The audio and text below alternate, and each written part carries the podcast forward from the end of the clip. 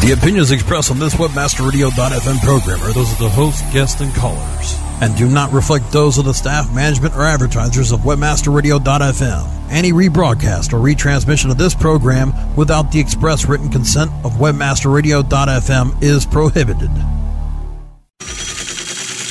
Cover story. Cover a story or attain that coveted story. Get it? That is exactly what you want. Quoted as the expert. The story, headline, the spin. Every week, join us to talk about all things important to relating to the public. Your public. Craft your image. Promote your products. Create expert status. Become the buzz. Join us with the pros. P R one oh one. Crisis management. Media blitzing. It's all here on Cover Story. We're reserving a headline for you. Now. Cover Story presents exclusive coverage of the two thousand nine P R S A Silver Anvil Awards. Please welcome your host, Brandy Shapiro Babin. Hello, everyone, and welcome to Cover Story. This is Brandy Shapiro Babin of Webmaster Radio dot f m, and I am joined with Marcy Walsh, who is a Vice President and General Manager of the L A office for C R T Tanaka. And my goodness, Marcy's background is amazing. She supports uh, the customers' consumer, corporate, and health practices with an emphasis on consumer wellness and education and consumer products and services. Uh, she has a category experience in health and nutrition, financial services, accessories, cookware, food, beverage. I mean, the list is unbelievable. Um, since joining C R T Tanaka in nineteen ninety-six, Marcy has developed and implemented national and regional public relations and marketing programs for consumer products and services, including Atkins Advantage Fuels in L A, events and media outreach for the Schwab Financial Literacy Initiative, including its MoneyWise program, and provides resources for family financial fitness, targets Ready, Sit, Read, Early Childhood Literacy Initiative. I mean, the the amount of um, true giving back to the community is unparalleled. Um, and we also have from Air New Zealand's corporate headquarters, Sarah Miller Reeves, who is the head of public relations and sponsorships for the Americas Air New Zealand. Welcome, girls. Thank you, Brandy. That was quite an introduction. I am blown away. I mean, you, the both of you bring such a breadth of background and knowledge um, to the table. And I'm so excited. You guys, um, you actually have a nomination for Air New Zealand's Pink Flight two thousand eight. Eight. So let's talk about a little bit about the inception of this campaign, please. Well, great. So um, Air New Zealand's Pink Flight two thousand eight, um, we call it Air New Zealand's Pink Flight of Fabulosity, was basically the first ever North American gay-themed flight going to Sydney, Australia in celebration of the two thousand eight Sydney Gay and Lesbian Mardi Gras. And C R T Tanaka had um, the pleasure to join Air New Zealand in promoting this campaign by securing Kathy Griffin, the Emmy Award-winning comedian, um, and Bravo to film the Pink Flight for um, her show, My Life on the D-List. So um, it was a wonderful celebration, and it had amazing results with a twenty-four percent increase year over year in Air New Zealand sales in North American market. So we're very excited about this award entry, which is super exciting. Now, Sarah, talk to me if you would. I mean, this is a major precedent setter in, in an airline actually getting behind the gay, lesbian, and transgender community. You know, how did you guys, uh, like, tell me about the research involved and you guys claiming stake in this emerging marketplace? Well, first of all, we did invite everybody on board. But, however, through our research, we did find that um, the G L B T market is very lucrative for the travel industry. So what our research found was that regarding travel habits and spending in the U S, um, about forty billion dollars was spent among this community in two thousand seven, and seventy percent of the group actually owns a passport. So as you can tell, it's a very lucrative market, and we wanted to create a fun and unique service for a target audience that had such a strong potential. Now, was there any question from a corporate perspective about labeling yourselves and aligning yourselves with the G L B T um, community? No, no, not at all. Um, we thought that this initiative really added to our character, um, because Air New Zealand embraces and celebrates everybody, from, you know, people from all walks of life. And as a country, we're really known for our liberal approach. You know, New Zealand was the first country to uh, appoint a trans transgender person in Parliament in nineteen ninety-nine. So Air New Zealand really is a reflection of the country's philosophies.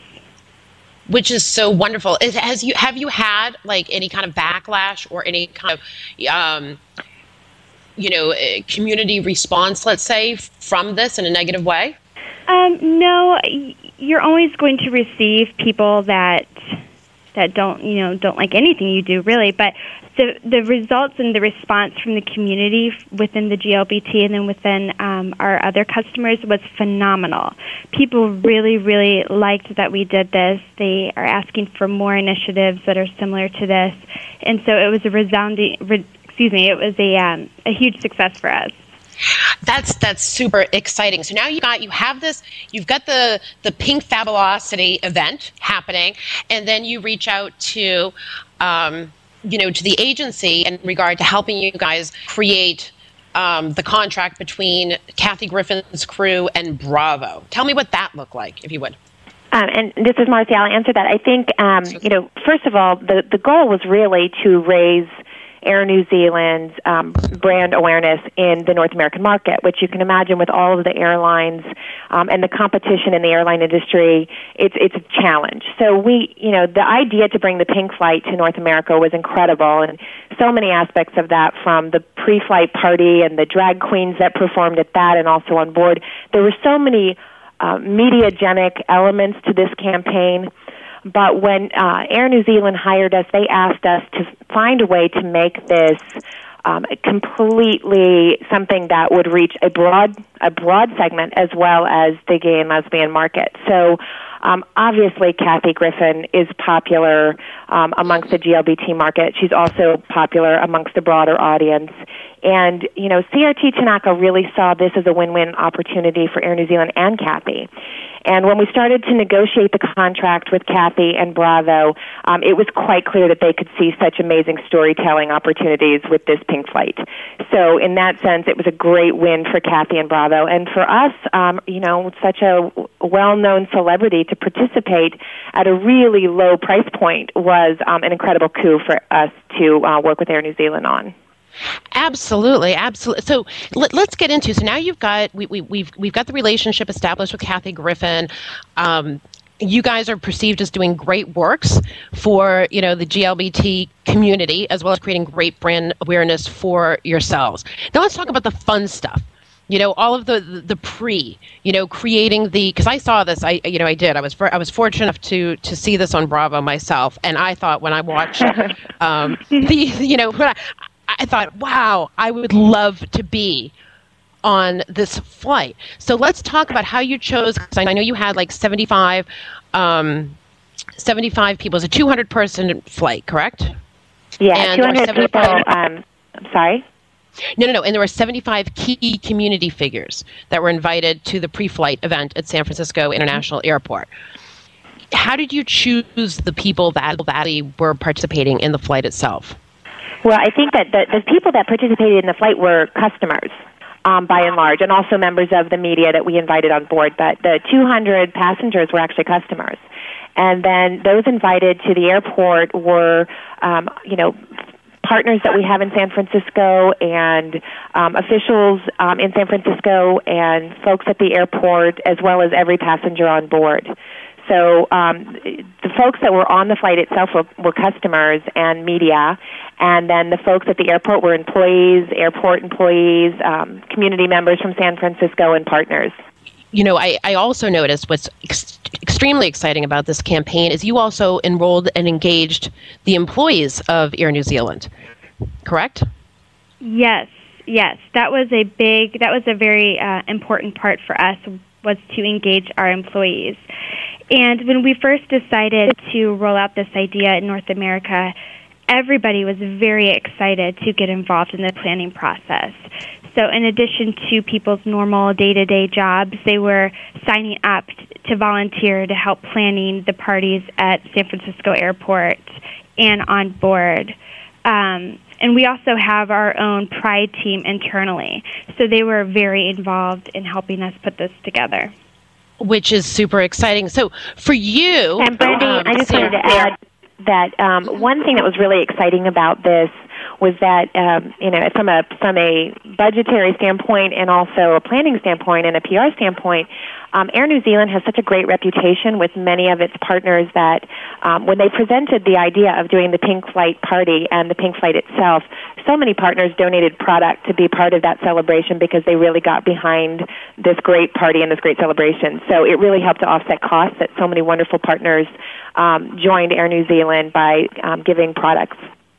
In, in, in addition so we, to Marcy's point, um, I have to say that working with the airport, they were so amazing because um, they really went above and beyond with helping us coordinate our party because we had to get food and decorations, and even our drag queens who were, you know, dressed in drag, we had to figure out a way to still adhere to the strict security policies and so we could have our event.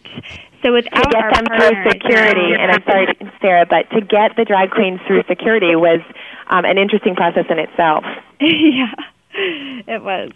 Those are, I mean, those are fun things that you probably, I mean, had you thought about those in advance, Marcy? I think it all came out in the in the planning process, and Air New Zealand, um, you know, with many partners. Air New Zealand had not only a public relations partner, but, you know, an events partner, and, and uh, many folks involved, the airport particularly crucial, um, set up meetings in advance of the Pink Flight party and the Pink Flight, a few meetings to go over all of these kind of potential things that could happen. And those are the things that come out. You know, to go through security, you have to show your I D, and if you don't look like your I D, what right. does security do with that? So, um, but they were very wonderful to work with, and they um, they really, really made it easy for us to ha- pull this off in the way that um, we did. And Air New Zealand was very smart in how it coordinated all of the potential um, areas that we had to look at. God, that's and that also included getting media, getting a media room and getting media into the party that were not going to be on the flight. So the airport and Air New Zealand was very smart about how they went about doing that and working with us to do that. Which is super exciting. So let's talk about that, Sarah. I mean, you have, there are a lot of moving pieces to coordinate in regard to, you know, getting the people in, getting the events coordinated, getting the media outlets to be, you know, I mean, did you have them behind security, or were the parties executed prior to security? You know, you know, how how did you how did you plan? How long did it take you guys to pull all of these moving pieces together so that you would have something that culminated in such a huge media blitz? It took a few months, I would say about four months of planning all the little details. Um, and the closer that it came to the event, um, things, you know, more and more things would come up. And that's when we worked really closely with our partners. Um, now, can you repeat your question about the media? Is that what you're asking about, how we how we organize that? Yeah, how you like how you organize. I mean, because my God, the airport is such a hard place mm-hmm. to, you know, obviously bring people in and out of, et cetera, et cetera. How did you how did you coordinate, you know, all of the moving pieces, you know, in regard to the media, in regard to, you know, where you were staging the the pre-flight party, where how you were getting these people on board. Oh, okay. So the we worked very closely with the P R manager at San Francisco Airport, and what she helped us to do was to, um, there was a room, a media room, outside security. So we would um, direct journalists, local journalists that were not on the flight to that room where we would I D them and uh, badge them. And then they would be escorted by an official past security. And then once they were there, we took them down to the departure gate party. And um, all of them had interviews lined up with the marketing director at Air New Zealand. Um, and so we took them down there, and they performed the interview or shot, you know, did the shots that they needed, and then they um, just enjoyed themselves. And a lot of them had stayed all night because they had so much fun. Yeah, and Brenda, the other thing that we needed to do with regards to um, working with Bravo, we had to stage a separate room, obviously, for Kathy to have her own space and also for Bravo. But we needed to let everybody in the airport, and you can imagine it was quite a surprise for the folks traveling that night to see this giant party um, right in the middle of the airport after they got through security um, at, at a gate. But um, we had to coordinate to make sure anybody who came to the party understood that they were being filmed and potentially could be on Bravo. And um, being very sensitive to the G L B T market, we wanted to make sure that everybody signed off to let you know to make sure that they understood that when they passed a certain point, they would be filmed at that point, and they had to agree if they wanted to get into the gay party that they would be filmed. Um, so you know we, there was a lot of coordinating with Bravo around things like that to make sure that we were sensitive. And another right, to people's anonymity if they wanted court, it. Right. And, And another aspect that we coordinated was doing interviews on the actual plane itself before the party started. So several local um, news outlets would co- wanted to come and actually see the plane. So we had to work with the San Francisco airport with their security, with escorting people either on the tarmac, because our plane had a um, you know sixty-foot feather boa wrapped around its neck, and we also had eyelashes on the eyes. So a lot of local media wanted to, and media on the flight for that matter, they wanted to get that before the before the sun set. So um, during the day, we were really busy getting people on board, um, and we had a couple of interviews with our marketing director in our business premier cabin, which is our premier cabin, and that was a big message point for us because um, to have the interview in our seat, because it showcased our luxury seats, it showcased the product, and um, it, it was just very successful.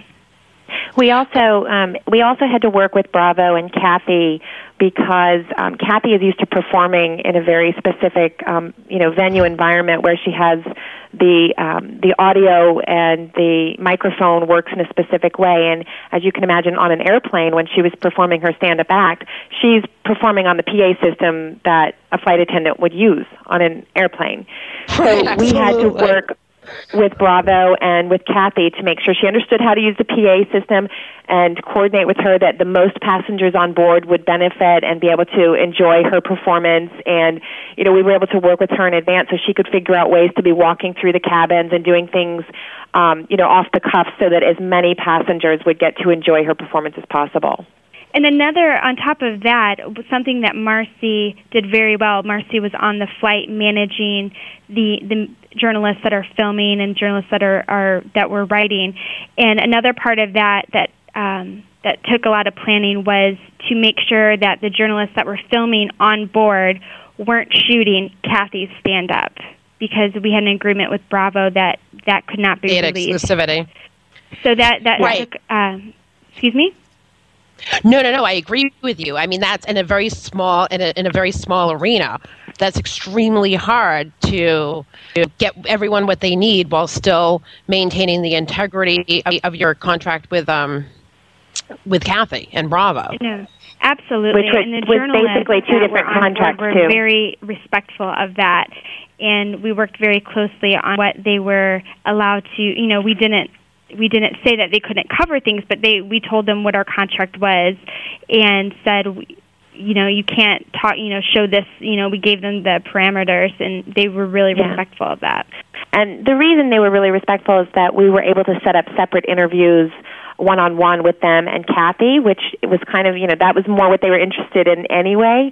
So it was, you know, we were able to sell them on the idea of not shooting her stand-up because we would give them a one-on-one interview with her on board. So um, that was wonderful. The other thing about Kathy, um, and this is, you know, this is pre-flight, this was a month before the flight, um, was just as we signed the contract, she was doing, I think it was C N N's um, New Year's Eve celebration, and she announced her participation. So the minute she signed the contract, she started promoting this flight for Air New Zealand. So it really was a great relationship all the way around. So terrific. And I think it's, you know, I think really what people need to listen to in, in this interview and your nomination for this really important award is you took every population that is important to Air New Zealand into account to not only do something that, you know, related you guys, which is very difficult to do, you did something that was very difficult to do in separating yourself from other, you know, airlines in that you differentiated yourselves. You enrolled your employees. The employees of Air New Zealand participate in this, um, which, of course, you know, enthusiasm breeds enthusiasm and obviously executes a much better plan. Um, I love the fact that you reached out to different partners, so you were able to come in, you know, at budget, two hundred thousand dollars for budget. Um, you know, and let's see, I mean, some of your, my goodness, some of your accomplishments here, pulling in your partners, giving them extra exposure, allowing them to help you keep your costs down, I think is tremendous. Um, pulling in Kathy, who ha- does have a strong appeal to um, the G L B T marketplace, as well as Um, you know, the, the you know, straight community, so to speak, um, allowed you to straddle both spaces and make it sticky and compelling for everyone, um, which is important. And, of course, align Air New Zealand with um, with the country of New Zealand and your policies and, and the way that you posture yourself.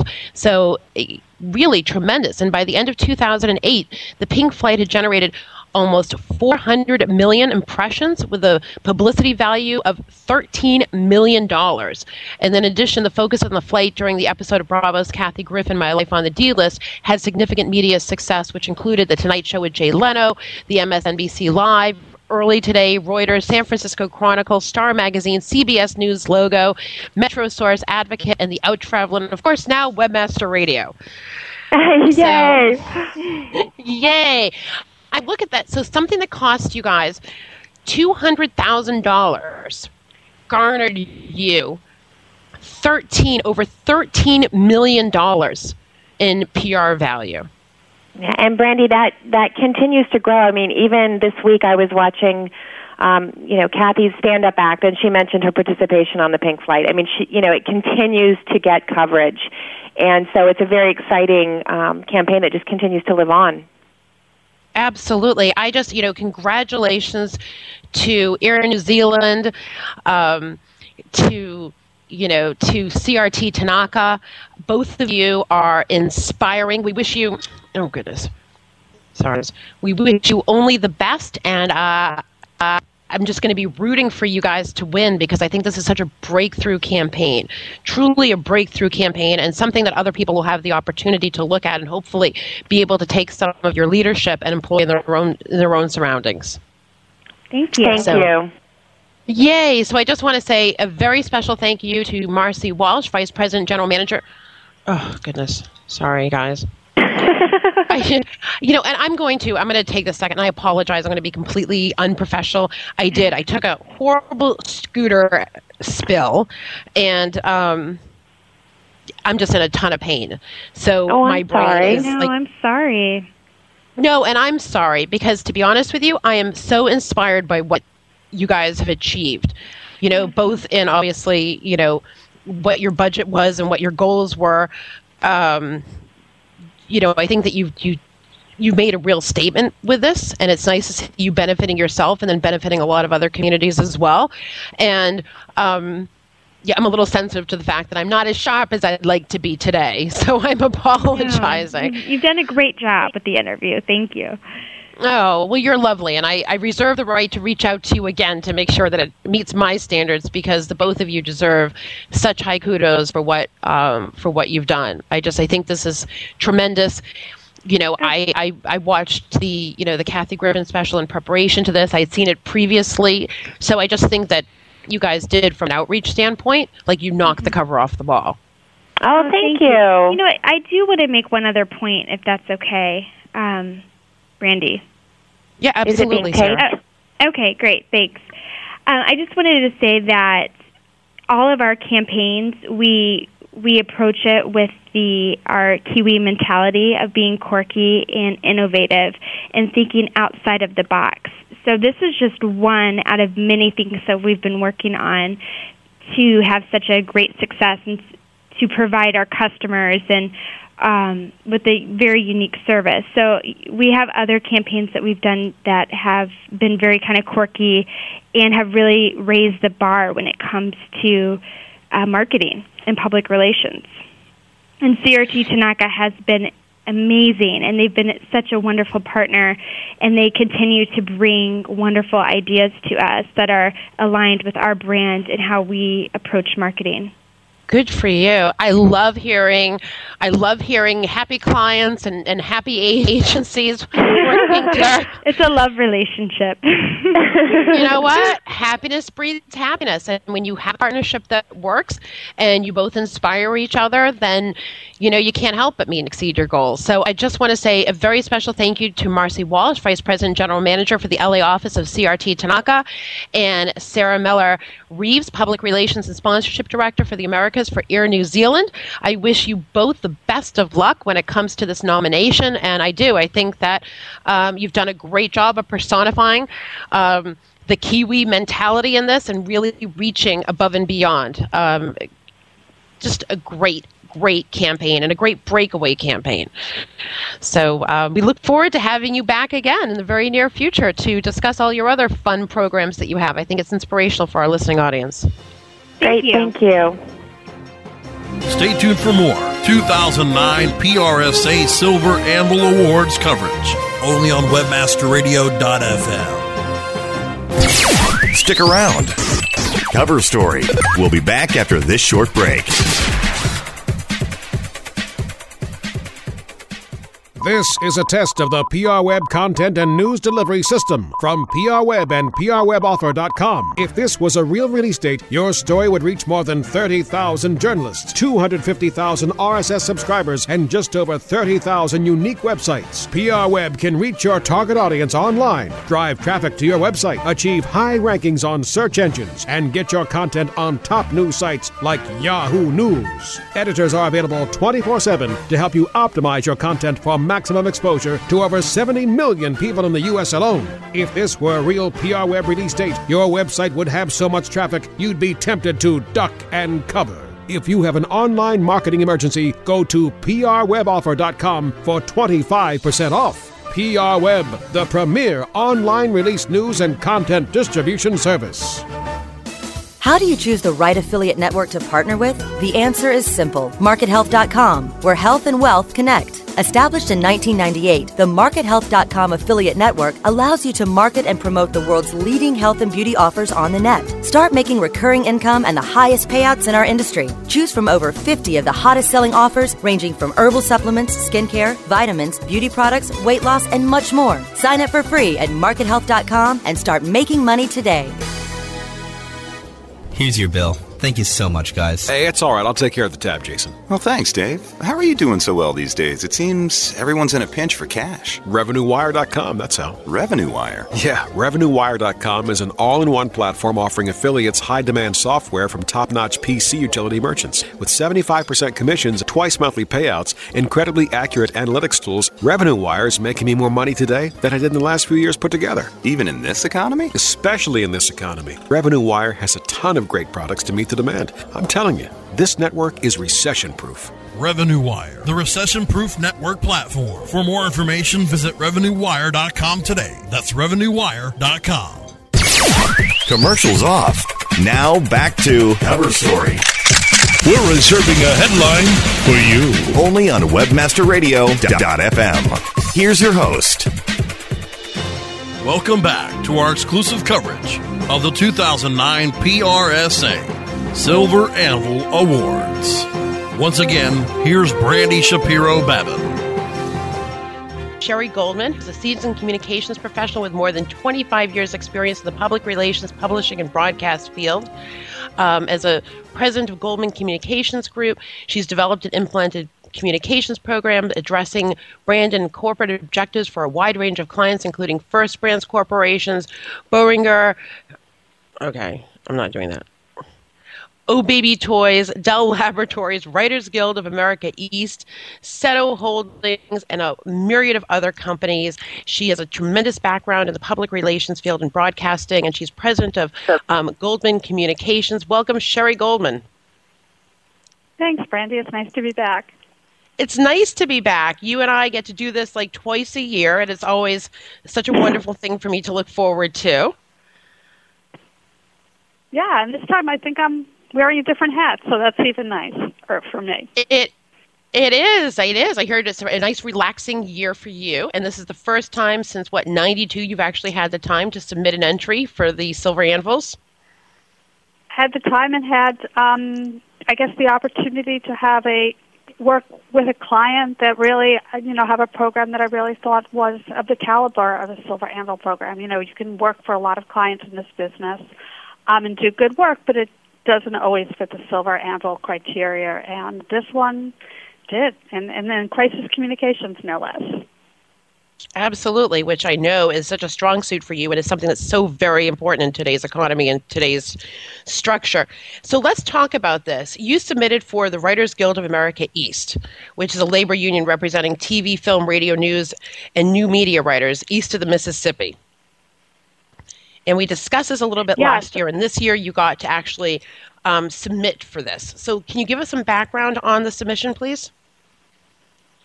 Sure. Well, basically, um, we are the public relations agency for the Writers Guild of America East, and along with their sister agent, sister guild, the Writers Guild of America West, um, represent all of the writers, or most of the writers in T V, film, and radio, news, new media. And as most people probably remember, last year, or starting in November two thousand seven, the T V and film writers went on strike and had a hundred-day strike against major corporations, um, who did not want to compensate them for their work in new media going forward, which effectively shut down television in this country, or new television production in this country, and film production. And it was the first major strike since eighty-eight, and it really shut down the entire industry and has been deemed probably the first strike of the twenty-first century, or the strike of the mind, as they say, because the business has so changed that work is now being shown, as you know, on YouTube and on the Internet, and every T V station or, or network company has their own website and it's streaming. And the way that we all get our information and our entertainment is changing. And mm-hmm. writers, per se, wanted, as the first guild in, wanted to make sure that the whole creative community got compensated for that. Their livelihoods were really going to be threatened by this forever. So it was tremendous solidarity. Um, but they went on strike, and certainly a strike against the media, the media that you actually need to try to get your message out, it's a very challenging opportunity. Absolutely. So let's talk about, you know, some of the research that went in in posturing and positioning them in regard to this strike. Sure, and the research was twofold. It's because certainly the research that the guilds did was to understand, when they went to sit down at the bargaining table, Um, what would be important to get for their membership, their membership being writers. And as we all understood that um, new media was going to be it. Very soon you're going to plug your computers into your television sets, or vice versa, um, and you're going to watch it on a computer screen. And the way the contracts were, if it watched it on a computer screen, screen writers did not get compensated for it. Now with Hulu and YouTube and, you know, N B C dot com streaming everything, or shows like Heroes or twenty-four that never rerun on television because they're serialized, there was no um, money for the creative community in residuals. So it was imperative, as things transitioned to new media or being written directly as webisodes for the web, or mobisodes, those two-minute snippets for your mobile mm-hmm. phones, that the creative community got compensated. We needed to understand all of that in terms of where that's to the revenue stream of the corporations. Um, they were telling us they made no money, but they were telling Wall Street they were make it was, you know, lucrative beyond belief. Um, we needed to analyze the media that we would be working with, and, and see who they actually were owned by and how they relied on these companies for advertising. That was critical as well. And we really needed to understand how the industry was preparing for a strike. They were doing such stockpiling that, in essence, one of the things that they needed to do in terms of deciding how to get member solidarity and go forward was, was in somewhat the element of surprise, that actually going by ourselves and sort of, instead of waiting for everyone else and sort of seeing what would happen, they, they were so, the industry was being so prepared that we needed to sort of try and wrestle control back into our own hands. Okay, so let's, let's talk about, you know, posturing and wrestling control back into um, the hands of the Writers Guild East. Mm-hmm. Well, I mean, one of the things that we did do, and we sort of switched very late in stream because our, the contract for the Writers Guild ended October thirty-first, and the actors didn't expire until June the following year, and everyone believed the actors and writers should go out together because that would effectively shut down the industry, is we understood that we couldn't do that. They would be such stockpiled that probably they'd have a year worth of content. We had to get all the industries on board to understand we needed to go it alone and get our members on board to understand that. I think the messaging that was come up with was if you get paid, we get paid was simple. Everyone understood it, and you didn't have to be a writer or a producer or a director. You could work on the assembly line at G M and understand that. If a mm-hmm. company makes money, everybody whose efforts go into it should be able to reap the rewards, so to speak. Um, we had to take the information that the companies had and sort of turn it around them to use it and say, here's what they're saying and here's what they're not giving us. And we had a very short time window to go on. Um, the strike started November fifth um, when we hit impasse at the ta- bargaining table. And, you know, twelve thousand... I'm sorry, there were ten thousand five hundred writers that were on the street on the picket lines, um, about twenty-five hundred of them in New York. Um, it's very interesting to be picketing on the streets of New York. It's and crazy, New York and right? East Coast faced one other challenge, because everyone viewed this as Hollywood, but New York itself has um, a huge as I talent said, twenty-five hundred writers in New York. Very mm-hmm. powerful. A lot of, some television is done here, more and more is being done here. A lot of films are being done here. And New York really wrestled, the East Coast writers wrestled to make sure that they were not the forgotten bunch in, in the strike, that they really had an identity and a growing piece of this industry that they wanted to hold on to. We also were the home of most of the late-night shows, Saturday Night Live, Conan O'Brien, David Letterman, Comedy Central shows, Jon Stewart, The Colbert Report, were all done in New York. And those writers went on strike that day, and those shows shut down immediately, because they're daily shows and written daily. Which is important. And then you also did, I mean, Ellen DeGeneres was doing a week in New York, yes? Yeah, she had planned to do a week in New York, yes. And and she technically is a member of the Writers Guild as well as a member of other um, unions like AFTRA for entertainment. And she came out in solidarity for day one on her picket line and went back and had so planned to come to New York. And our writers were totally incensed that we planned to picket on her. And we actually did an open letter to her and told her, Ellen, stay home. We don't want you. You know, she and spent she more did. time crying about a dog that she had had, basically, than her writers, who's, you know, people that she works with, her colleagues that, that help make her funny and, and really support her. You know, when you work in an organization, you're a team. Mm-hmm. And she was didn't see that. And we got her to cancel her trip to New York and... and we didn't want her here, you know. That was we wanted no part of, of her doing that. We we thought what she was doing was wrong by not being supporting writers and the community, and that was a really major opportunity for us. As much as she thought we personally attacked her, we were person we were attacking the concept of how could she cross a picket line and, and think what she was doing was correct and not supporting the people and the writers in the community that, that she works with. Well, and, and, and that helped also, us tremendously because that. I'm sorry, Brandy.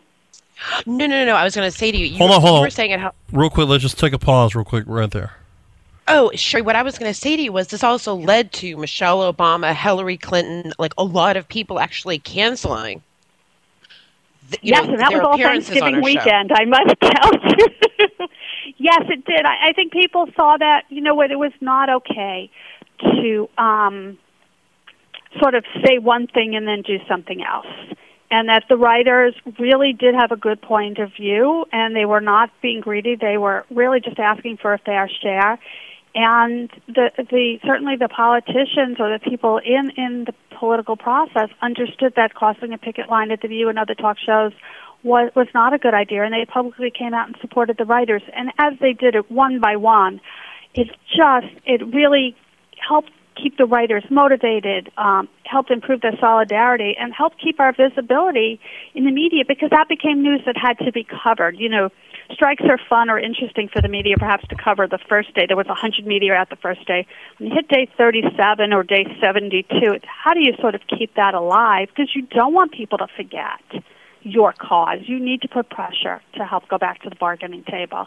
And that was very, very important and helpful to us. What do you think? So let's let's talk about the key components that help keep this. I mean, because like you said, my God, day thirty-seven, it gets a little stale. So let's talk about some of the things that allowed you guys to keep lift on this campaign, enroll supporters, and obviously um, lead you where you needed to go, which was to, um, you know, to come to a fifty-one percent on on where where things needed to go with a contract, with a writer's contract. Um, we sort of kept it alive. We were on the streets all the time in terms of out media outreach every day. We would tell key media where we were going to be, who was on the picket line, recaps every day.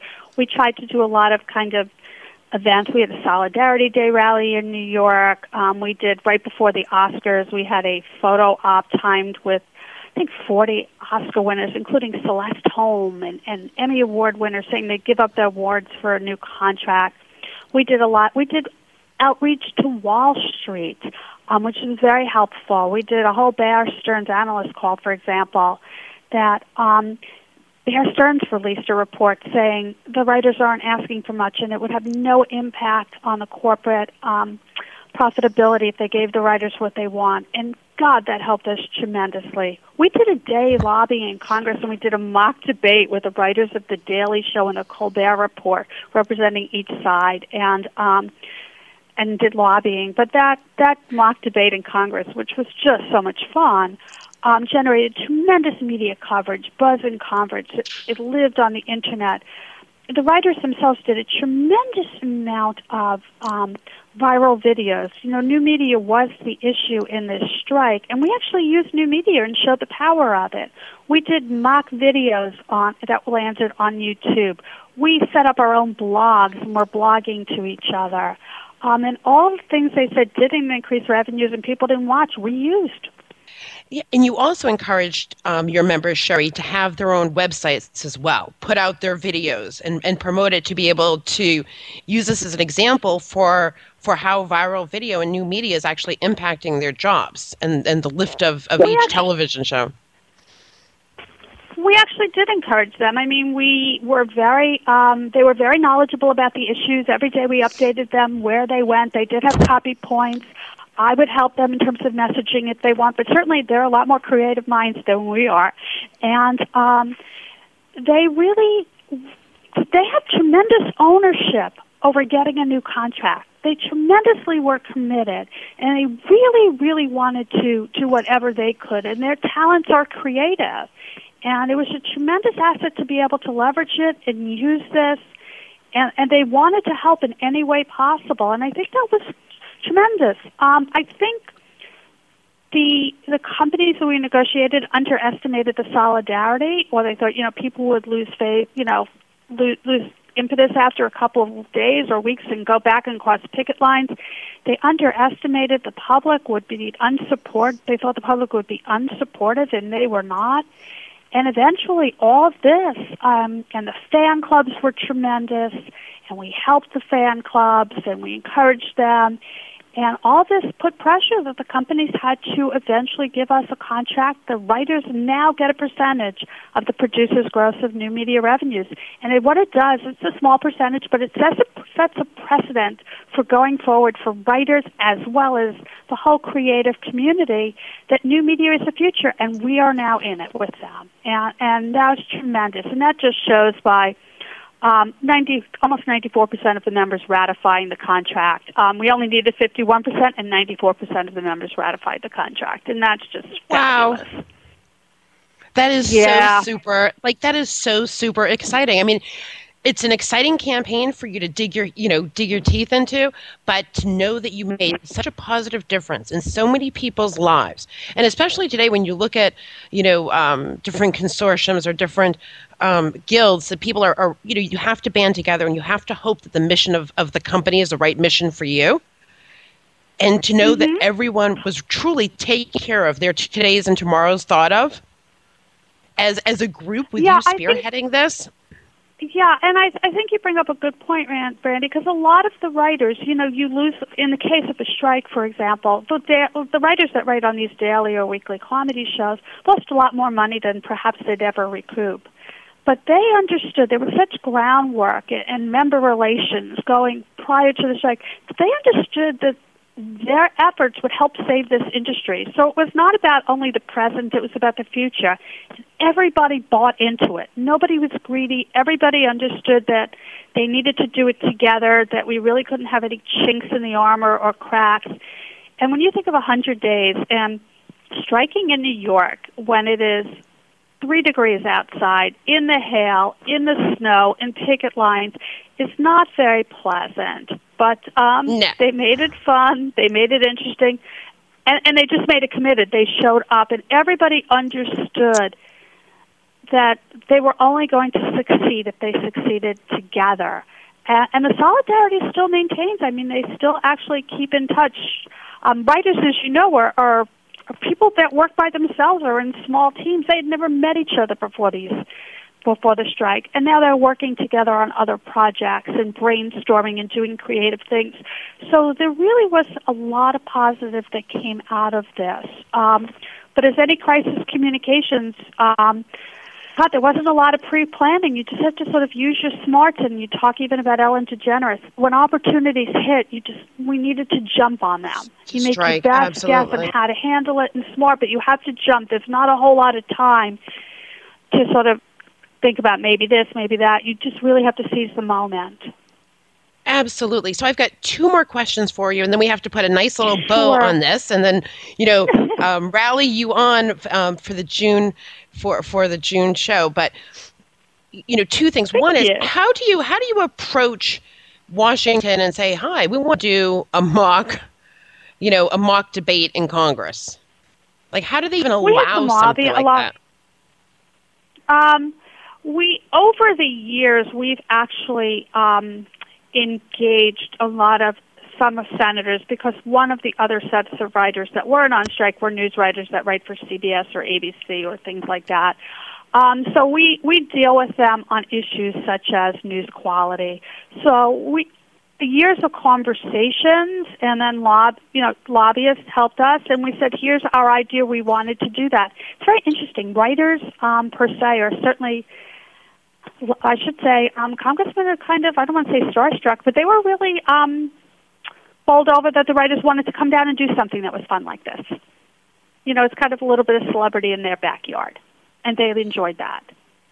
Which is, I mean, which is, I mean, it's super exciting, and also allows people to, yes. I mean, you know, it also, I would assume, encourage people and enrolled people in ways that maybe they wouldn't have paid attention. You know, the American people specifically. Um, Absolutely okay, so right. Let- I think it even engaged the people working in Congress or their staffs to be engaged, because they saw something that was funny mm-hmm. and came down and did some kind of funny mock debate, and yet it had a real serious message. They got it. And sometimes, you know, humor is a great way to get your point across. Well, you do. Things need, you know, I'm a big firm believer of, you know, a little levity never hurt anybody.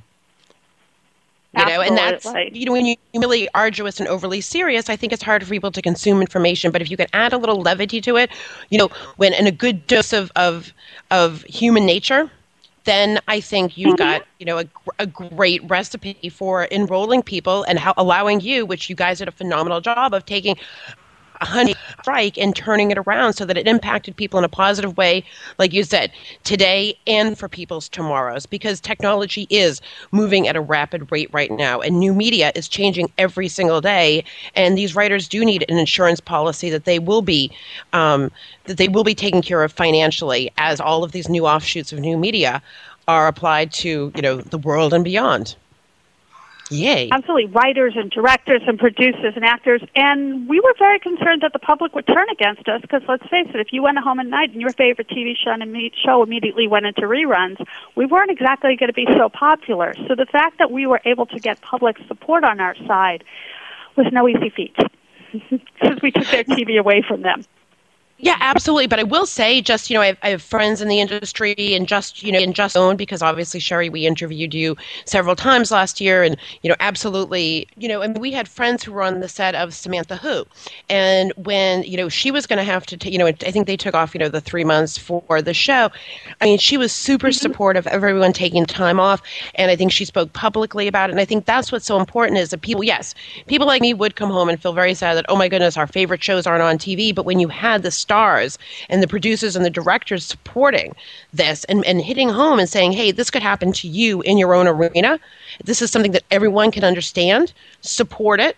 I, you know, I think that, that from a, like a public opinion standpoint, I think that you guys did a wonderful job of not only reaching, you know, the people that you needed to, to clear up the contract issues, but also enrolling and, and making people understand in America how this is impacting the writers and, and, and just people in general with the with the advent of the internet and all of the new media um, outlets that are out there. I think the writers were the guinea pigs. The actors knew mm-hmm. that we were doing this for them. Their contract was a few months later, and um, Christina Applegate did star in a couple of those um, viral videos. So, you know, the people that worked on casts and crews are really a team, and they were very supportive. We, in essence, took the bullet for them. And they were really great about being supportive, and it helped tremendously. It really did. When people were at home, you're at home sitting home, and you see your favorite T V star. You may not know who writes it, but you see the people that you see on the screen being supportive or understanding or saying it's important. It really helped. It went a very long way. This is terrific. Sherry, thank you so much. You have been listening to our exclusive coverage of the two thousand nine P R S A Silver Anvil Awards, only on webmaster radio dot f m.